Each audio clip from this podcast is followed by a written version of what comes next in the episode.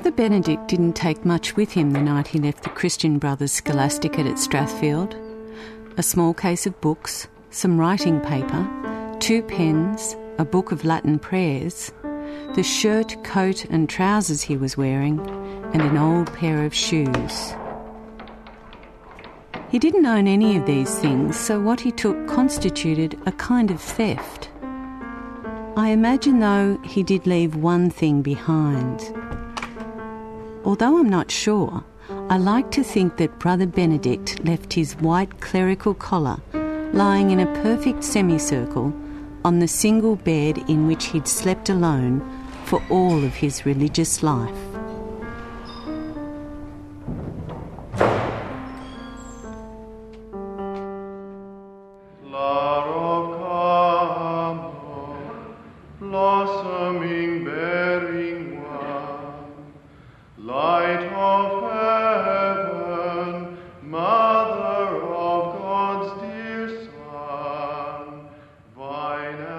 Was a shock when I first saw the photograph of the familiar looking man in the black coat and white priest collar.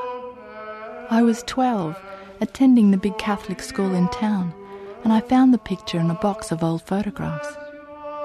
Who's this, Mum? That's your father. Why is he dressed up as a priest? Not a priest, a Christian brother.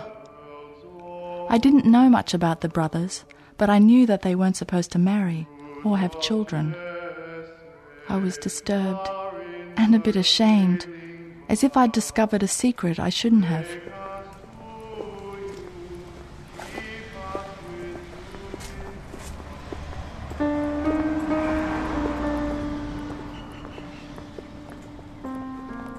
He walked into the night without a word to anyone. Late May is cold in Sydney. Perhaps the winds cut into him as he walked down Railway Avenue. The journey would take him from the inner west suburb of Strathfield all the way across Sydney to the waters of the Pacific Ocean. I mentioned it to my wife Carol, and I've told her a lot of my life in the Brothers and why I've joined, why I left, and all that. But really, I told very little to my three children as they grew up, and uh, maybe it's something you don't pass on to your children. When I published my first book, a family memoir, in 2009, I wrote about how my father had walked out of the Christian Brothers one evening after over 25 years of religious service, leaving, according to family folklore, his saucepan burning on the stove. A couple of months after the book was released, I received a letter from a man called Brian McInnes, who'd been one of Dad's students the night he mysteriously disappeared. Why had my father walked out after so many years? I was curious to know more. If you're looking for your father, the sort of questions that you have to ask and the information you've got to get is why he had a vocation in the first place. And then the next questions are how did he live with that vocation and why did he leave that vocation? And from you know some of the correspondence we've managed to dig up, it was a very difficult decision that he made. That gate wasn't there. Oh, gate down there. So he would have gone down here? Yes. I have the idea to make the same walk that Dad had made the night he left his religious life. Perhaps this urban pilgrimage might help me better understand my father. You know, I just had a thought, Brian. Yep. As we walk out these gates that my father walked out all those years ago. As Brother Benedict kept on walking, he hardly noticed the names of the suburbs he passed through Ashfield, Lewisham, Petersham. It was dark and windy. It reminded him of a night in Manchester when he was a boy looking for firewood in the street to keep his family warm. Ma Neil, though, dreamed of a better life. Her dreaming had brought them to Australia, a long, cold journey across the water. I think the family first settled in um, the Gladesville area in Sydney, My cousin Mike Neil is one of the few remaining links with my father's family. Um, well, Ben was in Sydney as well in the Christian Brothers, and Charles ended up in Adelaide uh, with his wife Kath, and she was the one I think who told me how your father Ben left the Brotherhood in such a, a state of distress and uh, turmoil, and seemed to have travelled quite away from the Brothers Monastery in Strathfield where he was, and I think that was probably the beginning of you know leaving of the Brotherhood. I don't think it was done lightly anyway. I think it was some sort of uh, personal calamity that caused him to leave. A flight of distress is all I can really, as an outsider, describe it as.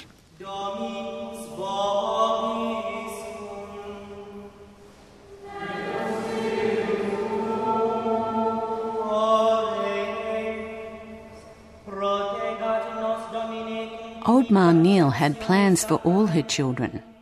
One of them would go to God on behalf of all their sins. It hadn't been a difficult decision. He was the one the brothers favoured. He was good at school and loved to sit in the quiet of the church. It was such a contrast to the noise at home.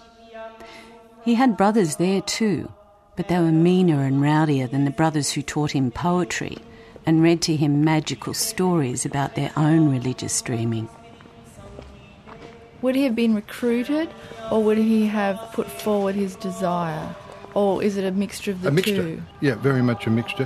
How does a child decide? Is it as much as like wanting to join Manchester United now? Like it's got glamour. Yes, certainly has an amount of glamour. You were the one from that class that, that went there. See, a vocation is a calling. You have been called from God. You looked at this as important that you had a calling, that you felt special. You were more special than the, the other kids in your class. They might have scored more tries than you on a football field or beat you in the 100 yards, but uh, you, you were the one that was called. And would this have been enough to sustain someone to stay for 25 years? Oh, no, that's that, That's something different. that gets you started.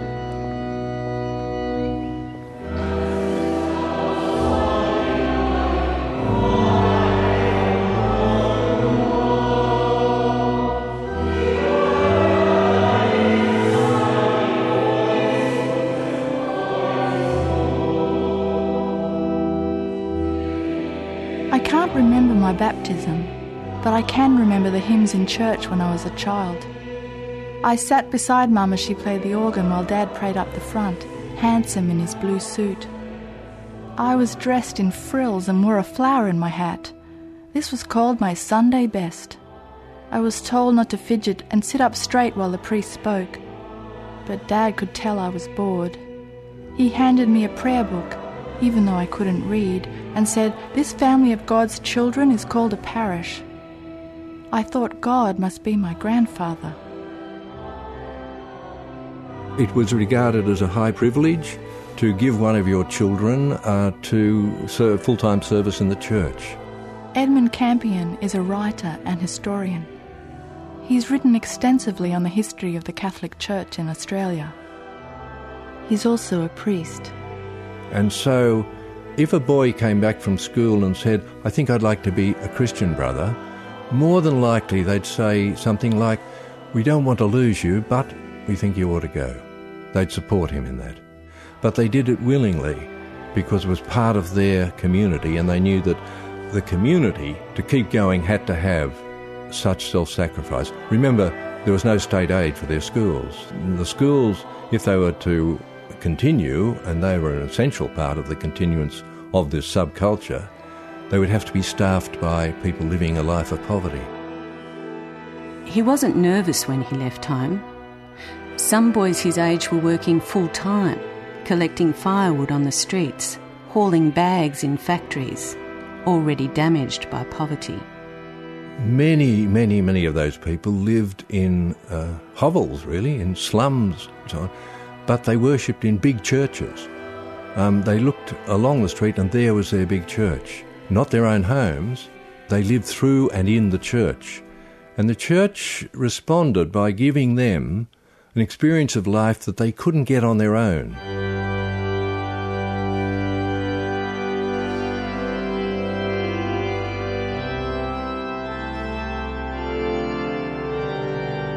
He hardly remembered his birth name, Arthur Gerard.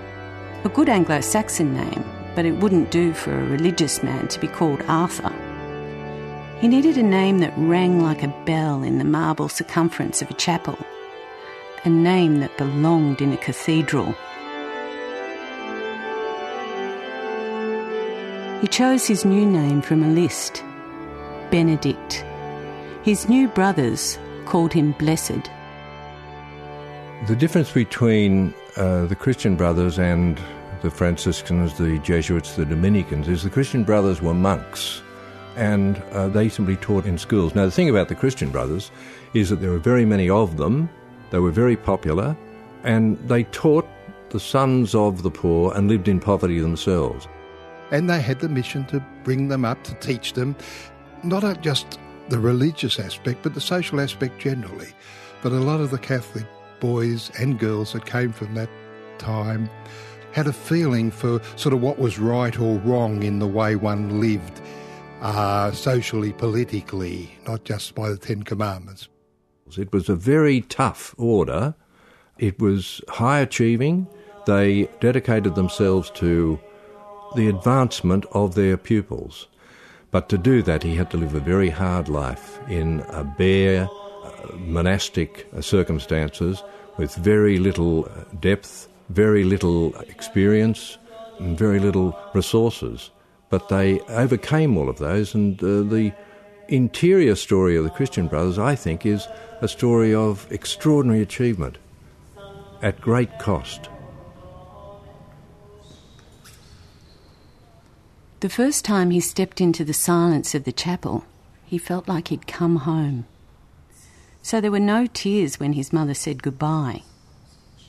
He imagined life stretched out before him now, like the mysteries he unravelled in scripture classes, of the seraphims, the ancient scholars, and the modern poets, as well as the rules of cricket and rugby, and the beautiful order of mathematics and prayer.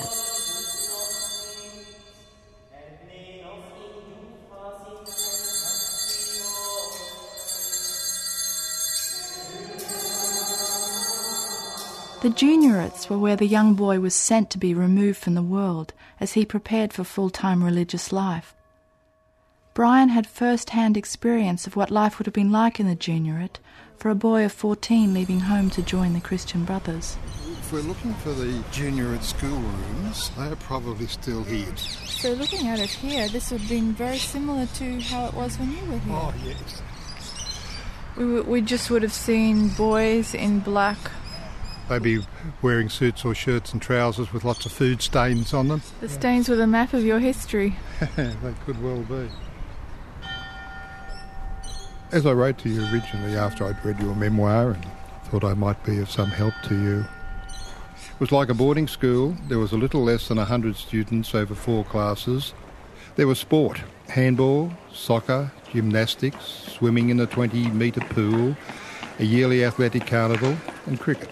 Daily Mass and Communion, weekly confession, morning prayers, midday prayers, rosary in the late afternoon, and evening prayers before an early, about 9pm bed. Brian, were there a lot of boys who went there really missed their homes, or were they excited or unhappy? Was there a lot of crying? All those, they were excited. They were unhappy. Not much crying. They were allowed. Some didn't. Yeah. yeah. Oh, certainly there was no uh, compulsion on people to stay. No, except for that idea. I used the word perseverance there. That was a very favourite word all through a training period. And of course, he wasn't allowed to have any particular friendships, though. That was that was frowned upon very much. Were yeah. they worried about it getting too close? This uh, fiat against particular friendships was uh, like almost an overreaction from that. You get young kids there lonely, stripped from their family and lonely, and being told the one thing they couldn't do was to become too friendly with any of these other boys around them. They had to stand on their own two feet, like the cold showers that they had every day. Yeah.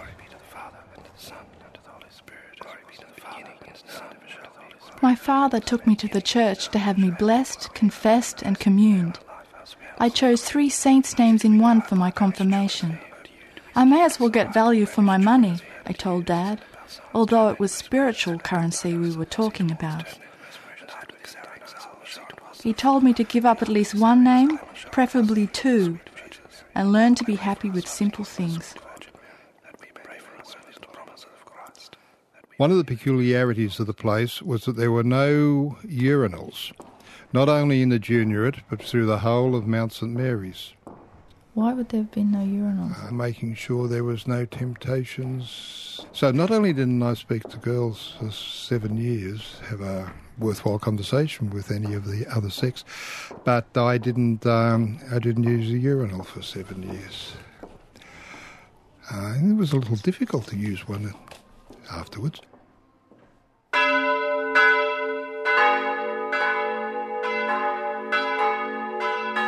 I didn't always understand the rules. When the Angelus bell rang at school, I was supposed to kneel and pray to God, but I was hungry and ate my lunch instead. I was sent home with a note pinned to my shirt that said, I am a greedy girl. With his best handkerchief, my father brushed away my tears of shame. Offer it up for the souls in purgatory, he advised. Bless me, Father, for I have sinned. It is 24 hours since my last confession, and these are my sins. I am guilty of envy and pride. I was happy when I did well at lessons and thought it was because I had worked harder than others, when I know I should only thank God for the protection of my soul. He polished his words like pearls. He was known as a scholarly boy who spoke well. He loved beautiful things, the perfection of prayer, and the sound of Latin conjugations. Benedictus, Benedicto, Benedictor, Benedicibar, Benedictus sum. I bless. I am blessed. I was blessed. I have been blessed. Of course, being in the Brothers, being a monk, he would have been under uh, fairly constant surveillance. Um, they, their lives were lived in the open. There was very, um, as far as I can tell, there was very little uh, privacy uh, in that life. They were encouraged, for instance, to um, tell their faults publicly. They were rebuked publicly. Their mail might be opened. Their letters out might be looked at. Um, uh, what they read was supervised. Uh, what they said was supervised. It was uh, very strict, but it was as strict as any Olympic training could be strict. The superiors, I think, felt they were training future saints. Make me a channel of your peace. Where there is hatred, let me bring your love.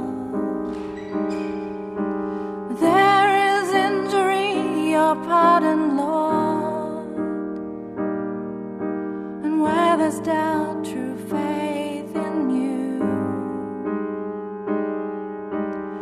We both loved the saints' names, loved the way they rolled over the tongue like notes of a melody. I'd whisper them over breakfast, and sometimes in his soft baritone voice, Dad would join in.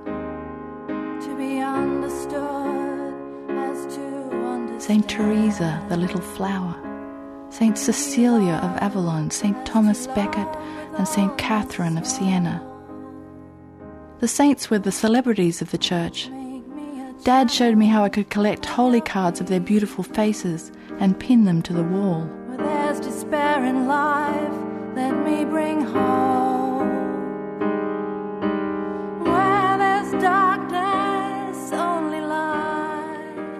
Writes to Brother McGlade, a long serving member of the Christian Brothers. He replies with further information about Dad. I remember the shock he gave us all at Strathfield when he left suddenly without an explanation to anyone. He had done so well in the community for over 20 years. No one ever learned a reason for his discontent and departure. Sometimes it is for love for a woman, but there is no evidence of that. Brother McGlade's letter startles me. At the age of 25, a brother makes perpetual vows for life. If he then wishes to leave, he has to get a dispensation from his vows from the Holy See in Rome. As Brother Benedict did not make any such request, he was considered an apostate religious. Apostate. I didn't even know what the word meant. Anyone who leaves the church is an apostate. I looked up the meaning of the word as someone in violent opposition to the faith. I mean, it's only normally used if you're in violent opposition, like the Emperor Julian the Apostate, who did a U turn after Constantine became a Christian and tried to bring the Roman Empire back to paganism. And do you think my father would have been he would have been aware of this. Oh, he was very aware of it. Because he didn't lose his faith, as you know. He he No, was a practicing no. Catholic, so he wasn't even No. a lapsed Catholic. No, no, he was a, So I wonder So- what this what this felt like for him. I have no Oh, idea. I think it would have it would have almost torn him apart.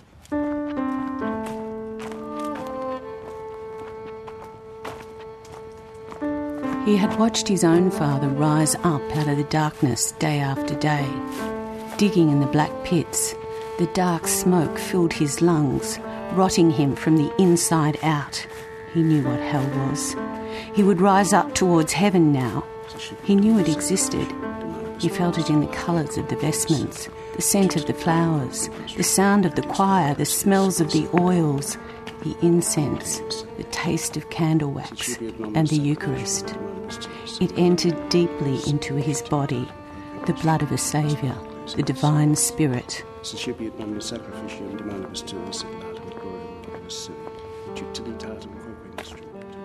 Brother Dominic, thank Hmm. you. And you're here in Balmain at the archives, uh, the uh, Oceania Christian Brother Support Centre. May I ask how long you've been in the Brotherhood? Um, I joined in uh, 1963. Wow, that's a long time. Hmm. You've had the perseverance. I've heard that word. The perseverance, yes. I've got uh, the book open there on the chapter on uh, on perseverance, in fact, because uh, that deals with um, you know, the case in point. What is meant by an apostate religious? And the answer given here is an apostate religious is one who, without permission, discards the religious habit and abandons the religious life with no intention to return. Well, I, I know I was sent a letter that Brother Young had Right. sent to my father when he found him in Bathurst, Hmm, entreating him to return, that's right. and offered him the the opportunity to formally discharge himself if he was unable to return. hmm And according to Brother McGlade, on the record books, this never occurred. Yes, it did. It did occur. Yes. That's a new bit of information because, Mhm. according to Brother McGlade, he is still in the record books as an apostate. So Uh, this is not correct. not correct. Um, yeah. Well, that's that's wonderful news. Mhm. Brother Benedict had been warned that women were a constant peril to his purity. He was never in danger. He was happy in the company of his brothers. He fasted and did penances to drown out the whispers of his nature. He did his work well and raised his eyes to the images of the saints, read the religious philosophers, and prayed for perseverance. But still his heart had not closed to the possibility of a different kind of love. May I ask what these documents are here? What is this one Right, here? well, uh, this is his official record sheet. what before- is what is this one in reference to? Well, it's a matter of conscience. In the letter, my Um, father asks to be moved I'm not at all happy about the position. because of his discomfort at approaches made to him by a woman. I would appreciate being removed from its influence. hmm So this is what the perhaps the brothers were obliged to do if If they found some ladies were interested in that's, them. That's true.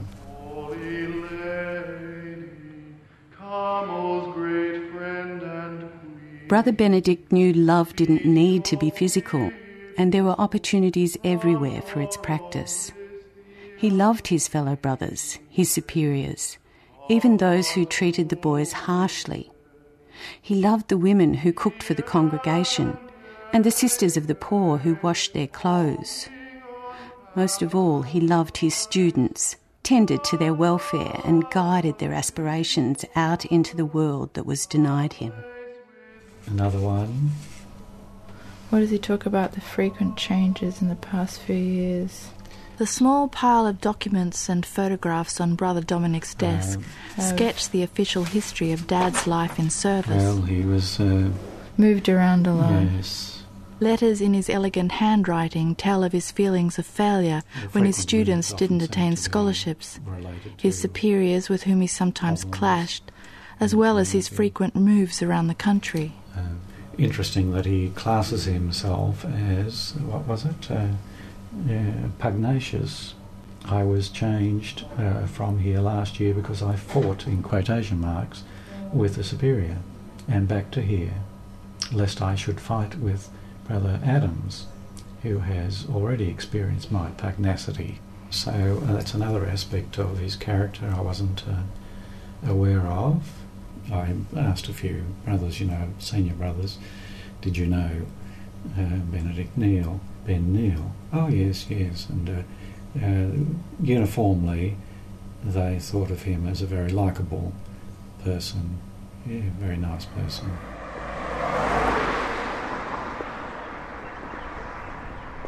He loved to tell stories. Once upon a time there was a heavenly Father, an earthly Son, and a sacrificial lamb. There was a ghost who was holy, and a virgin who gave birth. What about the daughter of the Father? I asked. What about the earthly girls who make their way in the world, and the heavenly ones who want to stay inside? You ask too many questions, my father told me. Have faith and persevere. So I held my tongue, toed the line, tried to think of others, say my prayers, and be a good, kind girl. But I was not always good. I was often not kind. And when the time came to leave my father's church, I didn't walk out as he did. I ran.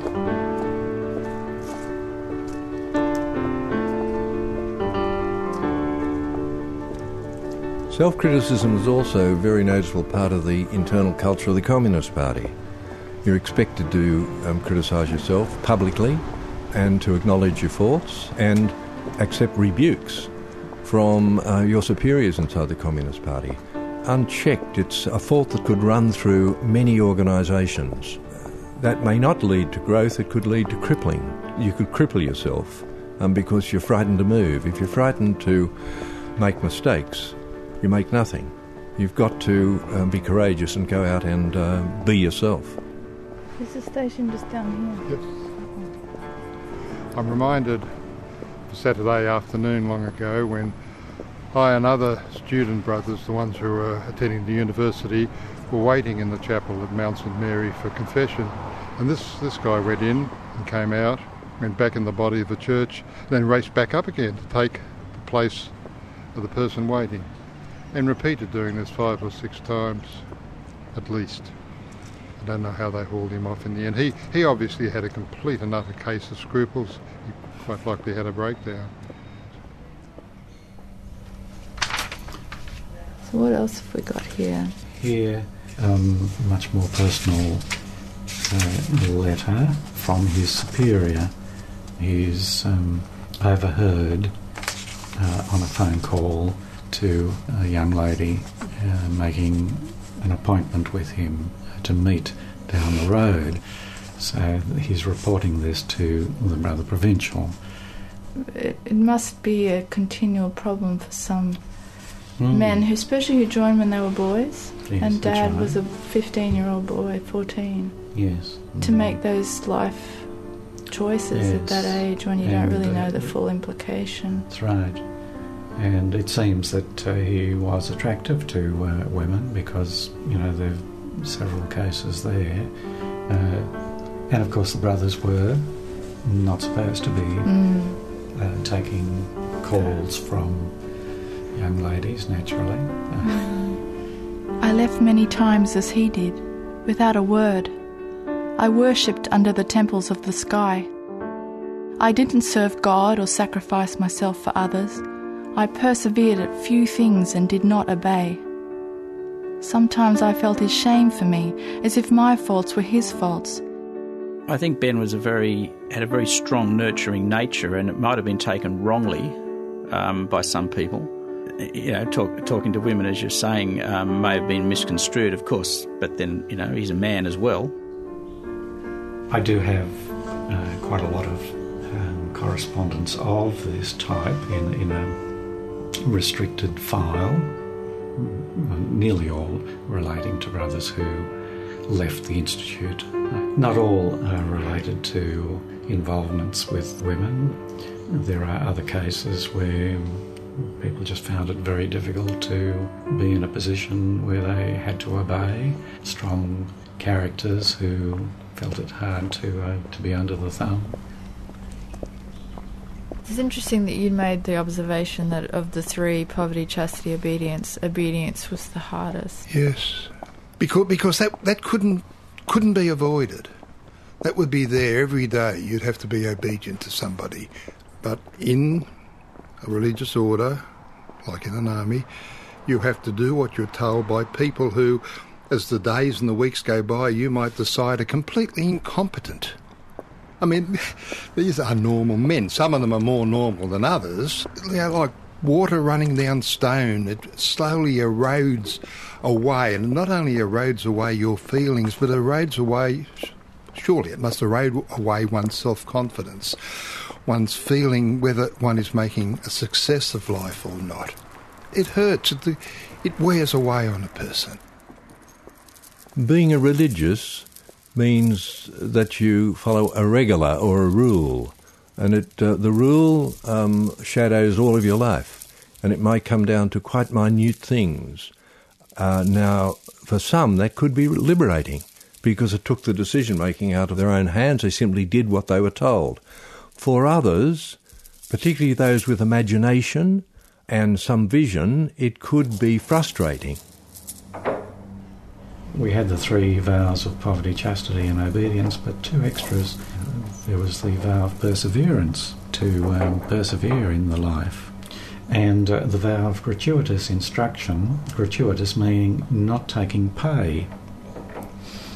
Mortifications and humiliation. Dying to self. the ego surrender. I guess so. Um, in those days, penances were also imposed to the young brothers. You know, if they were, if there was any infraction of the rules. The church is a metaphor, he told me, for the brotherhood of man. What about the sisterhood of women? I asked him. The emphasis on a very masculine culture, a very muscular culture, a very masculine culture. There was no girls, no, I mean, girls were even worse than particular friendships. He wasn't like other fathers. Even his humour alluded to spiritual metaphors. You know that light at the end of the tunnel? He would ask me. Yes, Dad, I would say. Well, I can't even see the tunnel. Once he couldn't move for a whole year, crippled by a spasm to his sciatic nerve. Sometimes he seemed to understand the tunnels just as well as he did the light at the end of them. So you went to the scholastics at Strathfield, and this is where you met Dad. Yeah, father. and he was in charge. He was a man who seemed pleased to see us, and who seemed to think that his job was not to fashion us unto the Christian brother way of thinking, but to um, to aid and assist us in our studies to become teachers. He was a wonderful man, a very intellectual man. Oh, it was a whole atmosphere that intellect was, yeah, it was there. You met my father when he must have been thinking about leaving after 25 years in the Brotherhood, but he did he give any indication? Uh, there was no way we could find out how your father ticked uh, except by what he gave to us. And what did he give to you? Oh, just that feeling but he he was interested in it. He wasn't scared of the night. He knew the darkness of religion. Sometimes it had nothing to do with heaven. But what use was the word, he thought, without its fleshly enactment? Sometimes you had to roll your sleeves up and get involved in God's dirty work. He knew the rules. Don't get too involved. Be as hard as you need to be on yourself and not too soft with the boys and don't look women too long in the eye.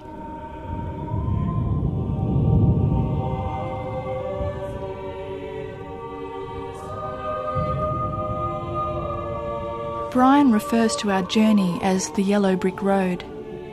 Sometimes it feels as if Dad is walking with us along the road that one day leads Brian and me back to Strathfield, where Dad began his walk so many years ago. And I just realised, Brian, that this building, these buildings we're looking at with the cross on The the top, yes. and a sort of definitely a 19th century architectural Yes. style, dark brick. This is where my father began his That's religious life and ended it. Yes, yes, exactly. That is a chapel on which for six years he prayed. That's where he worshipped, that's where he went to Mass every day, communion, confession. That's where he had the spiritual night of his soul at the end. While That was the beginning and end of a 25 year That was journey. the beginning and the end. The beginning and the end of it there, Linda.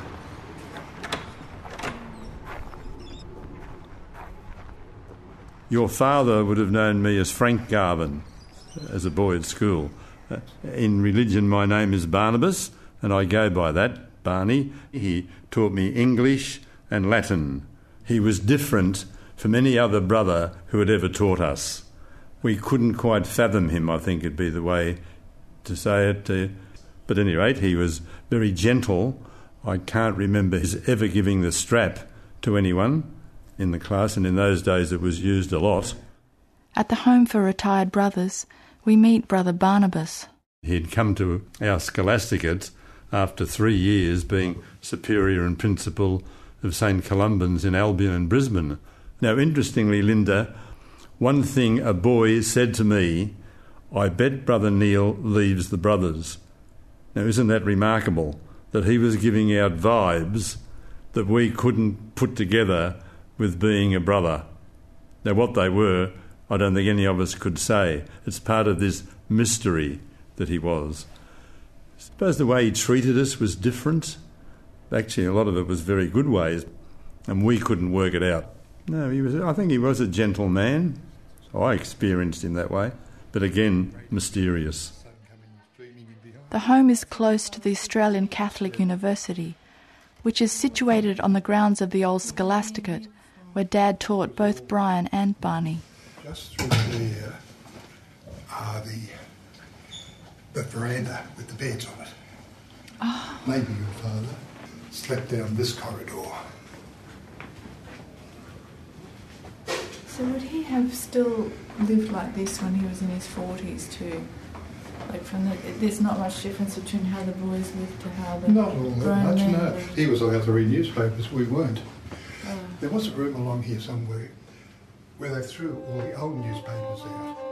It's almost like he was institutionalised from a young age. I don't think he had a chance to be a young man. I mean, I think these days, if somebody had a vocation to go in, they would be encouraged to make sure that they were making the right decision and they were got a few things out of their way first of all.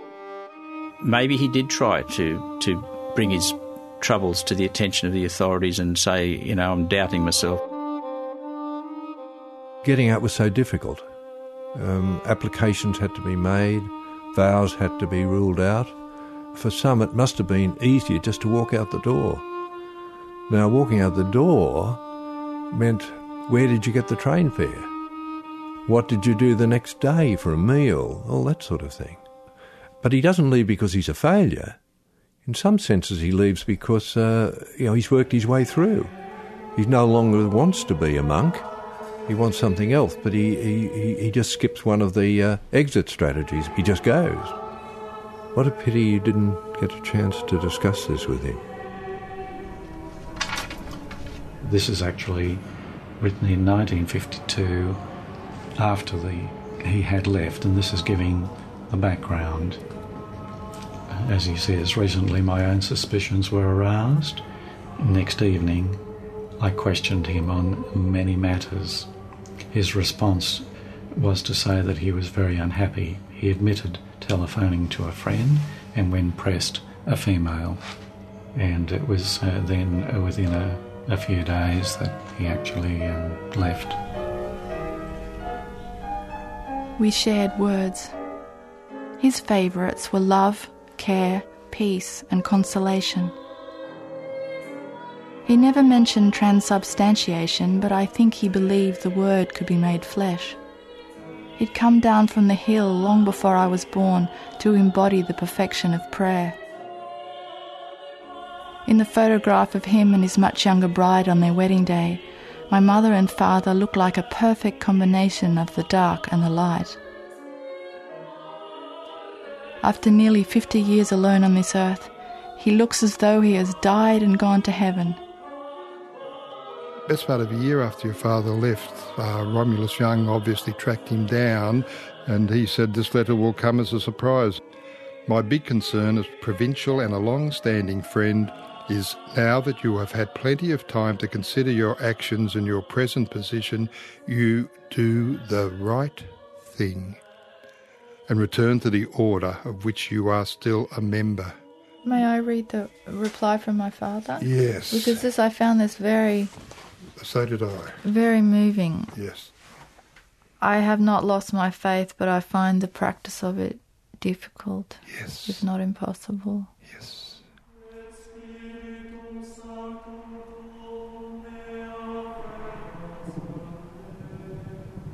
He could see the clouds gathering as he walked down towards the sea.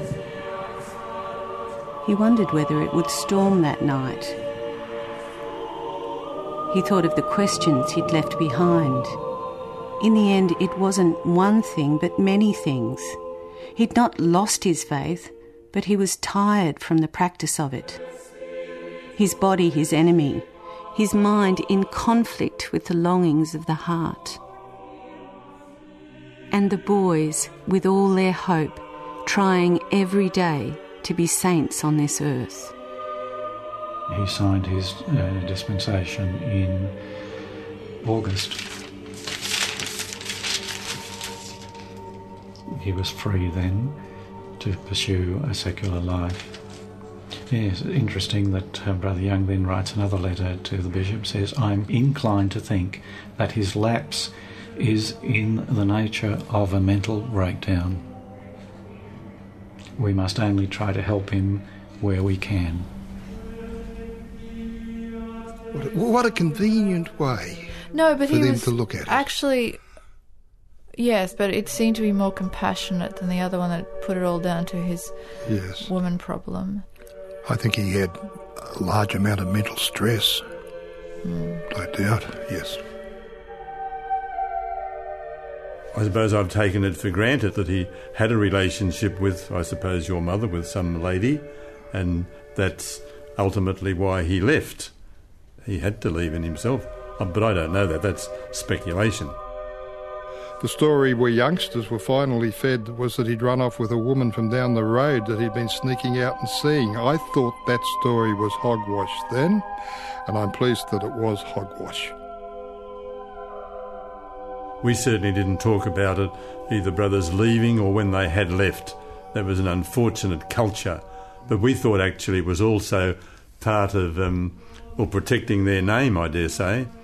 When you look at it, religious life isn't all that easy, and proof of that is not very many people join the religious life. And then a big number of those who join depart for one reason or another.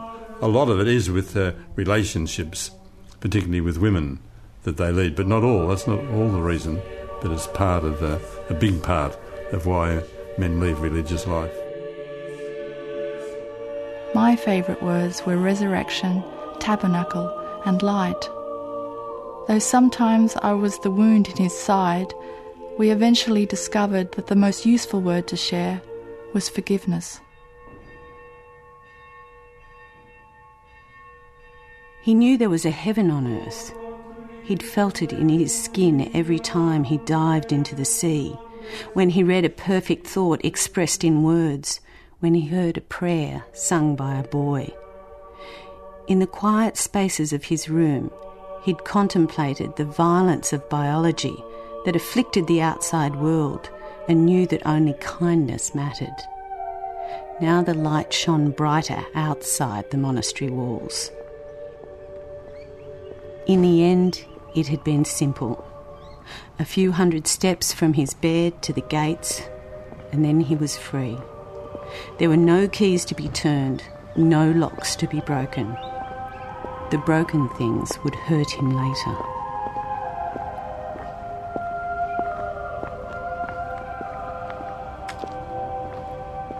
Part of that uh, culture that I talked about earlier was a culture of loyalty. And to walk away from a commitment was, in some senses, to be disloyal. And so words like defector and defecting we use quite commonly. Make channel of your peace. Where there is hatred, let me bring your love. There is injury. I suppose the atmosphere of the time regarded um, religious life, the priesthood, as such um, exalted positions that there was no, almost no forgiveness, you know, amongst uh, people generally for those who had tried and failed. So um, it was a matter of some public shame for, for the family. Mm. I find that from this point of view, I guess, so sad because to me, 25 years is a long time Mhm. to be of service. The Catholic community as a whole, you would have felt that it was necessary for him to keep all that um, uh, quiet. Well, he certainly did that.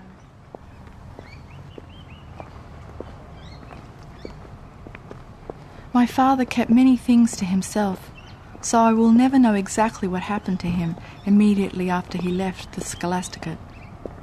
I emailed Brother Dominic to see if any action had been taken to locate my father in the hours and days after he disappeared.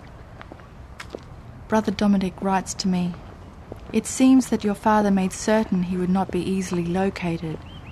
I have no idea what may have been the immediate measures taken when he disappeared. The police may have been asked to locate him as a missing person, but there is no record of this. It's been part of my vocation in life as a Christian brother to have to deal um, and help brothers who are sorting themselves out whether they're going to stay or leave.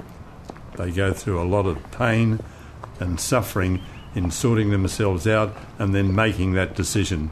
And I have to say that I haven't come across any brother yet who I think did not make the correct decision when they left us. You know, at the beginning of this whole thing, my father still felt like a stranger to me. Does he Um, now? No, not so much. No. I have his picture up in my mantelpiece. Yes. And he looks like a very gentle person, and Yes. I think it's a very interesting situation to have been his daughter. Yes.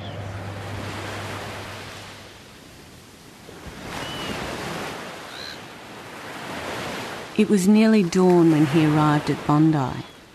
He didn't really have to fight the urge to keep walking further and further across the road to the beach, along the cliffs, and then down into the sea.